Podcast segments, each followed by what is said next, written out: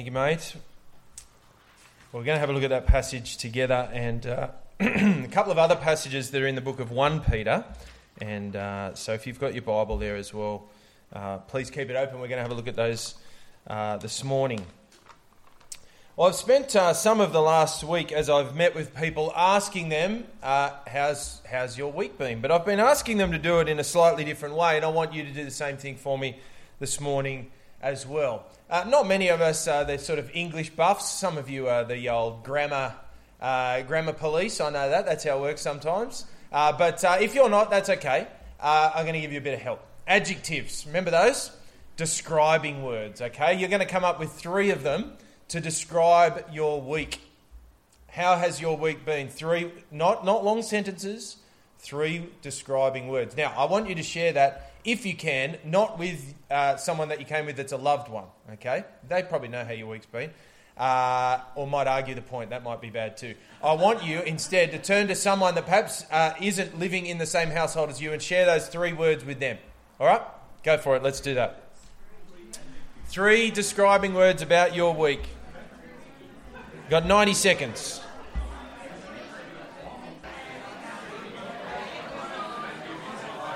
Okay, let's uh, draw it back together.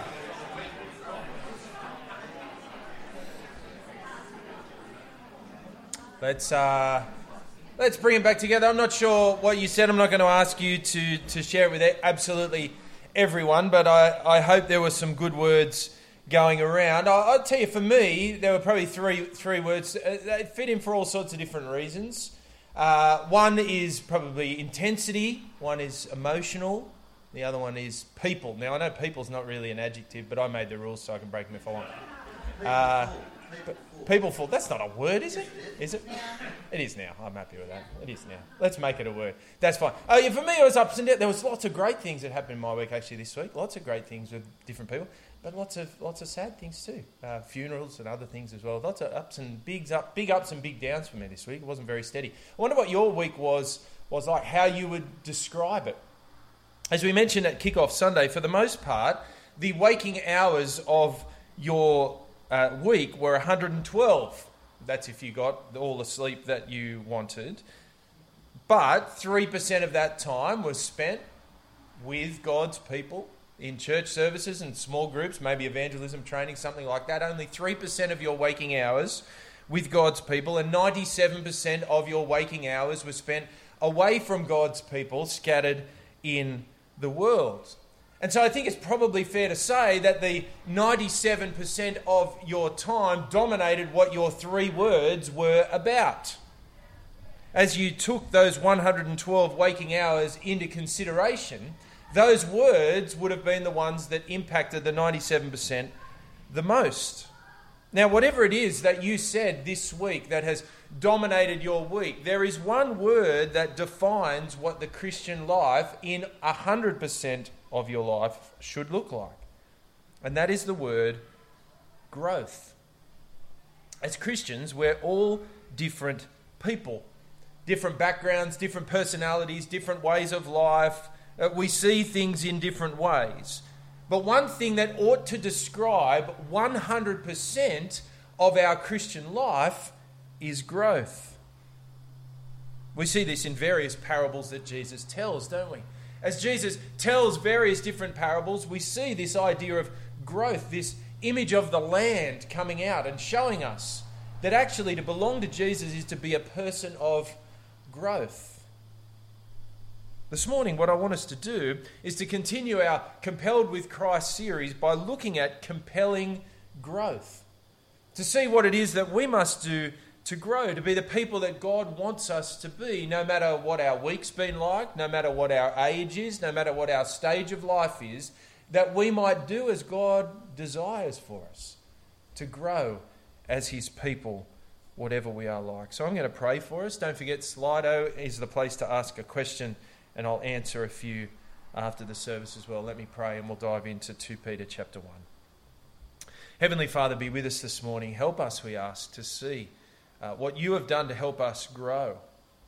And please help us, we ask, to understand this passage and to go from here, uh, compelled by Christ to grow in our Christian life. And we ask it in Jesus' name.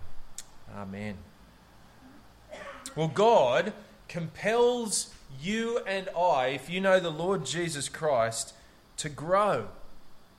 Now, we might say, well, this sounds like it's going to take a lot of effort on our part, and we'll get to that in a moment. But what we need to say in the first place is that God has given us all the tools we need for growth. When we look at our own lives and we see our Christian growth, we cannot say anything other than God has grown us in our faith. He has given us everything we need. He has given us all the tools we need to grow. Look at chapter 1 of 2 Peter, verse 3. His divine power has granted us all things that pertain to life and godliness through the knowledge of Him who called us to His own glory and excellence. The great news of this verse is that God is a giver. God is a giver. We know this throughout the scriptures, don't we? God gives so freely to us in so many different ways. But here we find that God does not give us everything, but He gives us everything we need. And He gives us everything we need for life and godliness the life that's spoken about here is not necessarily the physical life we live in this world. It's not as if God is going to give us every single thing we want in this life. But He has given us everything we need for the life to come. He's given us the Lord Jesus. He's given us His death on the cross, He's rising to new life. He's given us everything we need for life. But He's also given us everything we need for godliness, the, the time that we have before we reach that eternal life with Jesus forever, that, that portion of life that's about growth. He's given us everything we need to increase in our likeness of the image of Christ. This has been gifted to us. God has given us everything we need. By His divine power, He has granted it to us. And it comes through the knowledge of Him. Did you notice there in verse 3? He's given us all things that pertain to life and godliness through the knowledge of Him. The way you and I will grow in our Christian life is through knowing Him who saved us, who set us apart, who made us His own. Christian growth begins and ends with knowing Him, knowing His qualities, knowing His characteristics, knowing His heart, knowing His acts of giving towards us in so many different ways. This is where growth begins and ends with the knowledge of Him. We saw two weeks ago at Kickoff Sunday that we are to be compelled by Christ to act in this world. Compelled by Christ. We might say, I desire to grow in my Christian life, but I don't know where to start. This passage says, You've been given all the tools you need in the knowledge of Christ. And so we always come back to Him, to know Him, to love Him, to study Him. This might seem like the same thing we mention week after week, but we cannot go past what God has told us. When we understand Him, when we know His qualities, His character, His heart, how He acts towards us, we cannot help but grow in our Christian faith. If you want to grow in your Christian life, you need to find a place and a way to sit under God's Word and to understand more about Him, more about what He's done more about what he will do, more about his qualities and his character. He has given us all we need for life and godliness. These are the tools that he's given to us. But secondly, this morning, this passage asks us to take those tools and to use them. To take those tools and to put them into practice. Look at verse 5. For this reason, Make every effort to supplement to your faith, uh, supplement your faith with virtue, and virtue with knowledge, and knowledge with self control, and self control with steadfastness, and steadfastness with godliness, and godliness with brotherly affection, and brotherly affection with love. We have been gifted by God all the tools that we need to grow in our faith. That is the knowledge of the Lord Jesus Christ, but we must use them. We must take in what we have heard, and compelled by Christ, we must act. Make every effort, this passage says. Make every effort to supplement to your faith these various different qualities. Now, it's not as if this is the only list of qualities that we could be aiming at. But it's an important list that Paul uh, that Peter puts together. Peter puts together this list that starts with faith and ends with love. And everything in between it is an outworking of those two things, an outworking of what Christ himself was like. We can look through the list, can't we? And we can see what Jesus was like. He was one who trusted his heavenly Father in faith more than any of us ever will. He had great virtue or excellence, as uh, another way of translating it says. Jesus had all knowledge, self control, steadfastness, godliness, brotherly affection, and love. These are the qualities of Jesus Christ Himself. And, and so when we see these qualities in God, in the Lord Jesus Christ, then we will find that we will expand these qualities in our own life as well. As we know more about God, His qualities, and His character, we will be able to take those qualities and character and apply them to our own lives. To say, I want to grow in godliness, in God likeness. I wonder if you are a follower of Jesus, can you look back over six months and see how you have grown? See how you have grown in godliness through the knowledge of God. Or maybe as you look back over a year and you can see how you've grown, or three years, or five years. It's interesting, isn't it? That as we look at ourselves in the mirror, it is hard to notice the changes in our own selves. Take, for example, those people that we live with. Those people that we live with can sometimes come home, can't they, with a haircut. Have you ever had someone come home with a haircut and not noticed it? That's what happens when you live closely, isn't it? When you live closely together and they go away and they come back and they get a haircut and you don't notice it and maybe you get into trouble. Does that ever happen? It's never happened. Look, you're all sheepish about that. It's never happened. Of course, it's never happened. When we're close, either looking at ourselves in the mirror or looking at those close loved ones that we know, it's hard day to day to see the changes in our physical appearance. But as we look back over time, and we look at those photos in the photo albums, if we've still got them or on the hard drive at home, then we can see those changes over six months, a year, three years, five years. Uh, and we can certainly see it with children. And as God's children, we can see those changes in the lives of others sometimes more clearly than those in ourselves. We can see the changes in faith, in virtue, in knowledge, in self control, in steadfastness, in godliness, in brotherly affection, and in love. And we are to see these things. Look at verse 8. For if these qualities are, yours and are increasing, they keep you from being ineffective or unfruitful in the knowledge of our Lord Jesus Christ. For whoever lacks these qualities is so nearsighted that he is blind, having forgotten that he was cleansed from his former sins. These things ought to be seen in our lives. These things ought to be seen as changes, as growth, as moving forward in our Christian life. And it matters not how old you are. I mentioned uh, earlier that I'd uh, taken a, a, funeral for a dear friend this week as, who was 94 years of age.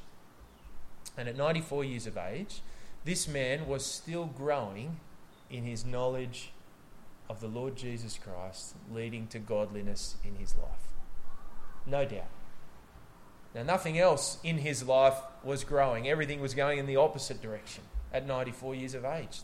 His body was shutting down. But his Christian growth was continuing. continuing to increase, as verse 8 tells us. And he was not ineffective or unfruitful in the knowledge of our Lord Jesus Christ. This is what we must be like. No matter what our situation of life is, no matter our age, we must continue to grow in our Christian life through the knowledge of God that leads to godliness. And yet, this passage tells us that this will include some sacrifice, some effort, some investment, some thinking, some planning. As it says in verse 5, make every effort to supplement to your faith virtue and so on. We are compelled by Christ to watch what he is like so that we ourselves might change and grow in Christ. Can you say you are growing in your faith? It is common, isn't it, for people to come to faith, perhaps in a younger part of their life, and to grow furiously in the early part of their Christian life. And then it's possible for us to, to, to get to uh, the Uluru problem where you just go plateauing for a time. But this passage won't let us plateau. It says, make every effort, no matter your situation, to seek the knowledge of God that leads to godliness more and more as time goes on. So that the people around you, no matter who they are, can say, I can see the work of God in your life, compelling you to change and to grow. Well, as we grow, the world around us might start to notice this growth. And the world around us might react in various ways to the growth that we are going through. As we change to become more like Jesus Christ in all of our characteristics, as we change little bit by little bit, uh, oftentimes uh, we think to ourselves, if I become more like Christ, uh, then the world will be more attracted to that way of life. Uh, the world will be more willing to hear about Jesus because they see an, an attractive life in me.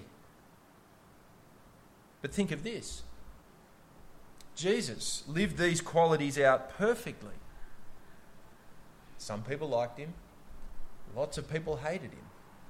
He went to the cross because people didn't like him that much. Jesus was the most godly person that ever lived, and yet he was hated by the people around him. This growth might be difficult for us in the communities that God has placed us. Come with me back to the book of 1 Peter. The book of 1 Peter speaks about this on numerous occasions and tells us to keep going. To keep going in growing with Christ. Look at chapter 1 Peter chapter 3 verse 13. Now who is there to harm you if you are zealous for what is good? But even if you should suffer for righteousness' sake, you will be blessed. Have no fear of them, nor be troubled, but in your hearts regard Christ the Lord as holy, always being prepared to make a defense to anyone who asks you for the reason for the hope that is in you. But do it with gentleness and respect, having a good conscience, so that when you are slandered, those who revile your good behaviour in Christ may be put to shame. For it's better to suffer for doing good, if that should be God's will, than for doing evil. And come with me just one page over to 1 Peter chapter 4 and verse 3. Talking about the change that happens in the Christian life as they grow. And outsiders looking on, chapter 4, verse 3 says this The time that is past suffices for doing what the Gentiles want to do, living in sensuality, passions, drunkenness, orgies, drinking parties, and lawless idolatry. With respect to this, they are surprised when you do not join them in the same flood of debauchery, and they malign you. Jesus was the most godly person that ever lived. He was attractive to some and repulsive to others. As we grow in the Christian life more and more like Christ, we will find that we will get both questions about our faith, as chapter 3, verse 15 says in the book of 1 Peter, but people will also malign us. People will also malign us. They will not necessarily find the compelling growth of God in our lives to be compelling themselves, but nevertheless, we must press on. We must press on because it's better to suffer for doing good, if that should be God's will, than doing evil. As the, uh, the book of Corinthians tells us, we are the aroma of Christ in the world. To some, this is a pleasing aroma of life, and to some, a horrid aroma of death. I've been watching the cricket just recently over in India. And what I keep hearing about the nation of India, if any of you have been there, I haven't been there, but it's an assault on the senses, they say. Uh, there's smells everywhere. Uh, all these different smells, some lovely, some horrible. Disgusting things right next to beautiful things. And this is what it's like for the Christian to walk through the world. As we change and become more like Christ, some will see that as the aroma of Christ pleasing and asking questions why is life like that? And others will be repulsed by it. But we must continue to walk the path of growth that God has called us to, using the tools that He has given us in the knowledge of Christ. Well, then, finally, let's bring this down to ground. How, how are we going to go on growing? In the week ahead, in the month ahead, in the year ahead? Well, as we bring this down to ground, I want us to consider how we might grow during the 3% of the time that we spend with other brothers and sisters, and then in the 97% of the time where we scatter out into the world in our 112 waking hours and what we do with that. So let's start with the 3%. How can we bring ourselves to grow when we gather together as God's people? Well, we gather together as God's people in this context and through the week in our small groups. We gather together to hear the Word of God. Not just because it fills our brains, but because the knowledge of God is the knowledge that leads to godliness, that leads to a changed life. God has put us together in order that we might grow each other in order that we might see the growth that God is doing within us and notice it, that we might praise God as we see it. But He has also drawn us together so that we might care for each other. And when we see the lack of growth in each other's lives, we can gently say to each other, Brother, sister, let me encourage you to hear God's word with me, to take them to God's word, and not to be hardened by it. It's true, isn't it? Very few Christian people, in my experience, wake up one morning and decide to be an atheist. It doesn't happen. But it does happen over time. It does happen over time as the deceitfulness of sin comes in. As the deceitfulness of sin comes in and hardens the heart. And, and you know what happens? It almost always happens as people drift from God's people. Almost every time. Now, why is that? Is it about the people themselves? No. But as we gather, we do something very important. We gather around God's Word. We encourage one another. We sharpen one another. We equip one another. We encourage and, and, and strengthen one another and challenge one another to grow in Christ.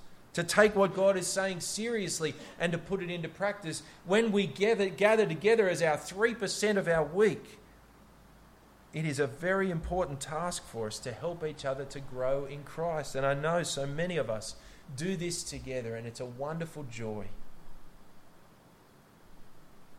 But if you're in danger of throwing out the community of God's people, be careful that you do not drift away from the growth that is offered when we gather together. We gather together to hear God's word, to hear the knowledge of Him, and to be changed into the image of Christ.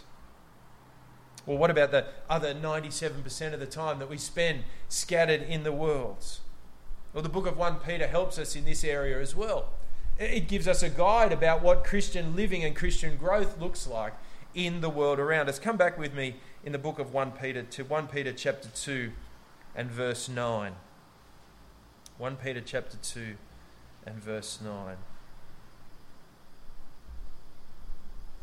But you are a chosen race a royal priesthood, a holy nation, a people for his own possession, that you may proclaim the excellencies of him who called you out of darkness into his marvelous light. As we go out scattered into the world, our goal is the same as as we gather here each and every Sunday and in our small groups to grow in Christ. But it can be hard, can't it? All of the different aspects of our life flood in upon us. We've got to take care of all of the business of life. It can overwhelm us and take over us, but our goal still has to be growth, Christian growth. That's what God has called us to. And this verse reminds us that one of the keys to Christian growth is that we have been called to declare the excellencies of Christ. This does not mean just evangelism, although it does include that. It just means speaking well of God. We go into this world ready to speak well of God wherever it is that we go. Not to leave God out for the 97% and bring Him in for the 3%, but to live with His excellencies in our heart everywhere we go. We speak of His qualities, we speak of His character, we speak of His heart towards us. As you go into this week, scattered into the world, will you use your language to speak well of God in the world, in your household, in your job, in your family, in your life? Uh, secondly, 1 Peter chapter 2 verse 18. Servants, be subject to your masters with all respect, not only to the good and gentle, but also to the just, uh, but also to the unjust. Now, at first glance, this, this uh, section is about servants and masters. And while we're not in exactly the same boat, there is a, a respect that is there between those who work and those whom they work for, your bosses or those who are over the top of you. And what does this verse tell us to do? Well, it tells us to live rightly, to live with respect for those who are over us. Why? Because God Himself, God Himself is our authority. Look at what it goes on to say, verse 19. For this is a gracious thing when mindful of God, one endures sorrows while suffering unjustly. What credit is it if, when you sin and are beaten for it, you endure? But if you do good and suffer for it, you and you endure, this is a gracious thing in the sight of God. For to this you have been called, because Christ also suffered for you, leaving you an example, so that you might follow in his steps. As we go into our week and we go to work for whomever the authority is over us, we have an opportunity to put into practice the very act of Christ himself, the very act of submission that Christ himself went through. Enduring, if it may be, working hard, if the case may be, as an act of our Christian growth in the world in which we live. Thirdly and finally, we see what it's like in our homes. Chapter 3, 1 Peter, verse 1 and 2. Likewise, wives, be subject to your own husbands, so that even if some of them do not obey the word, they may be won without a word by the conduct of their wives, when they see your respectful and pure conduct. And then down to verse 7. Likewise, husbands, live with your wives in an understanding way, showing honour to the woman as the weaker vessel, since they are heirs with you of the grace of life, so that your prayers may not be hindered. These verses speak to us about what life at, ho- at home might look like, and they are growth oriented as well. You'll notice that verses 1 and 2 are about a, a Christian and non Christian relationship. And the relationship is such that uh, the, the living of the Christian person might be to show off Christ to those who are not believers. And for the husband who is a believer in verse 7, uh, they are to be people of prayer, people of prayer in their household for the sake of the glory of God. So, how do we grow in the 97%? Well, we speak well of God in all of our life. We live for growth in our workplace, and we live for growth in our, in our uh, homes as well, in our marriages and with our families. What should define our Christian life? Well, what should define our Christian life is growth 100% of the time. And the good news? God's growth in us is compelling. Philippians 1 verse 6 tells us that he who began a good work in us will see it to completion on the day of Christ. So make every effort to use the tools of growth that God has given to you in all areas of life. We're going to have a, a break for some questions. So I'm going to uh, uh, stop for a couple of minutes. You can ask a question. Slido.com hashtag is HBSP. I'll come back and answer a couple in a minute or two, and then we'll sing our final song.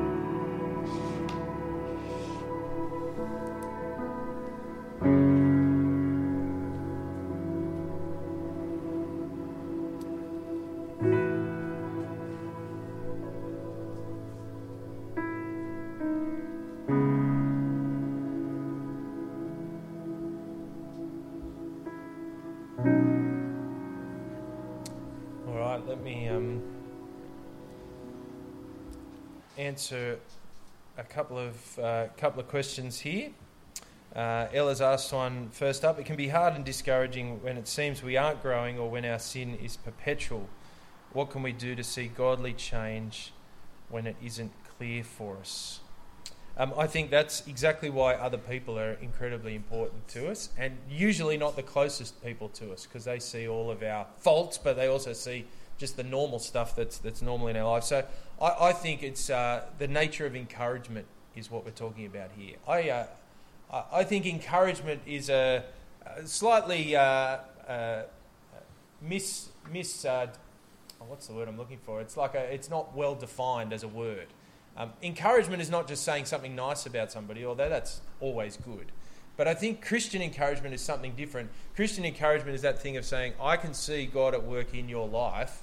Here's the way that happens. And I, I think we all need to grow at that, don't we? Um, uh, I certainly need to grow at that. I, I, just think we're Australians, so we don't do that very well. We just go, everybody else sucks because they're terrible, like, and we'll point the things out. Like they, we do that fun, in a fun way, you know. We do that in, uh, in pulling others down, and that's what we do for fun. But I think we need to work on that encouragement factor, and and uh, other people can see how God is at work in your life better than you can see it yourself, oftentimes. And so I think that's really important. So.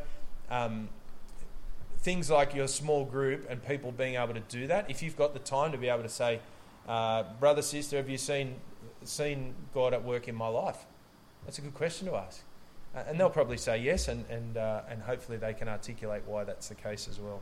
Uh, because you're right, the sinfulness can sometimes be right in front of us. That thing that we're working on is so hard. So I would, I would encourage you um, to use biblical I- encouragement the way that's, uh, that's supposed to be. Uh, Mike has just made a comment here. It's, it's, a, it's a good one. I like the idea that we should speak well of God. Very helpful. I think uh, we would do well to think of evangelism as an overflow of speaking well of God. That's actually so. We think of evangelism as a task that we've got to complete over here, that we've got to fix and finish. Uh, we'd be better off thinking of speaking well of God in all of life uh, and watching the impact that that has on all people, whether they're Christians or non-Christians. Uh, so we could uh, do well to speak of God well even after our service today also.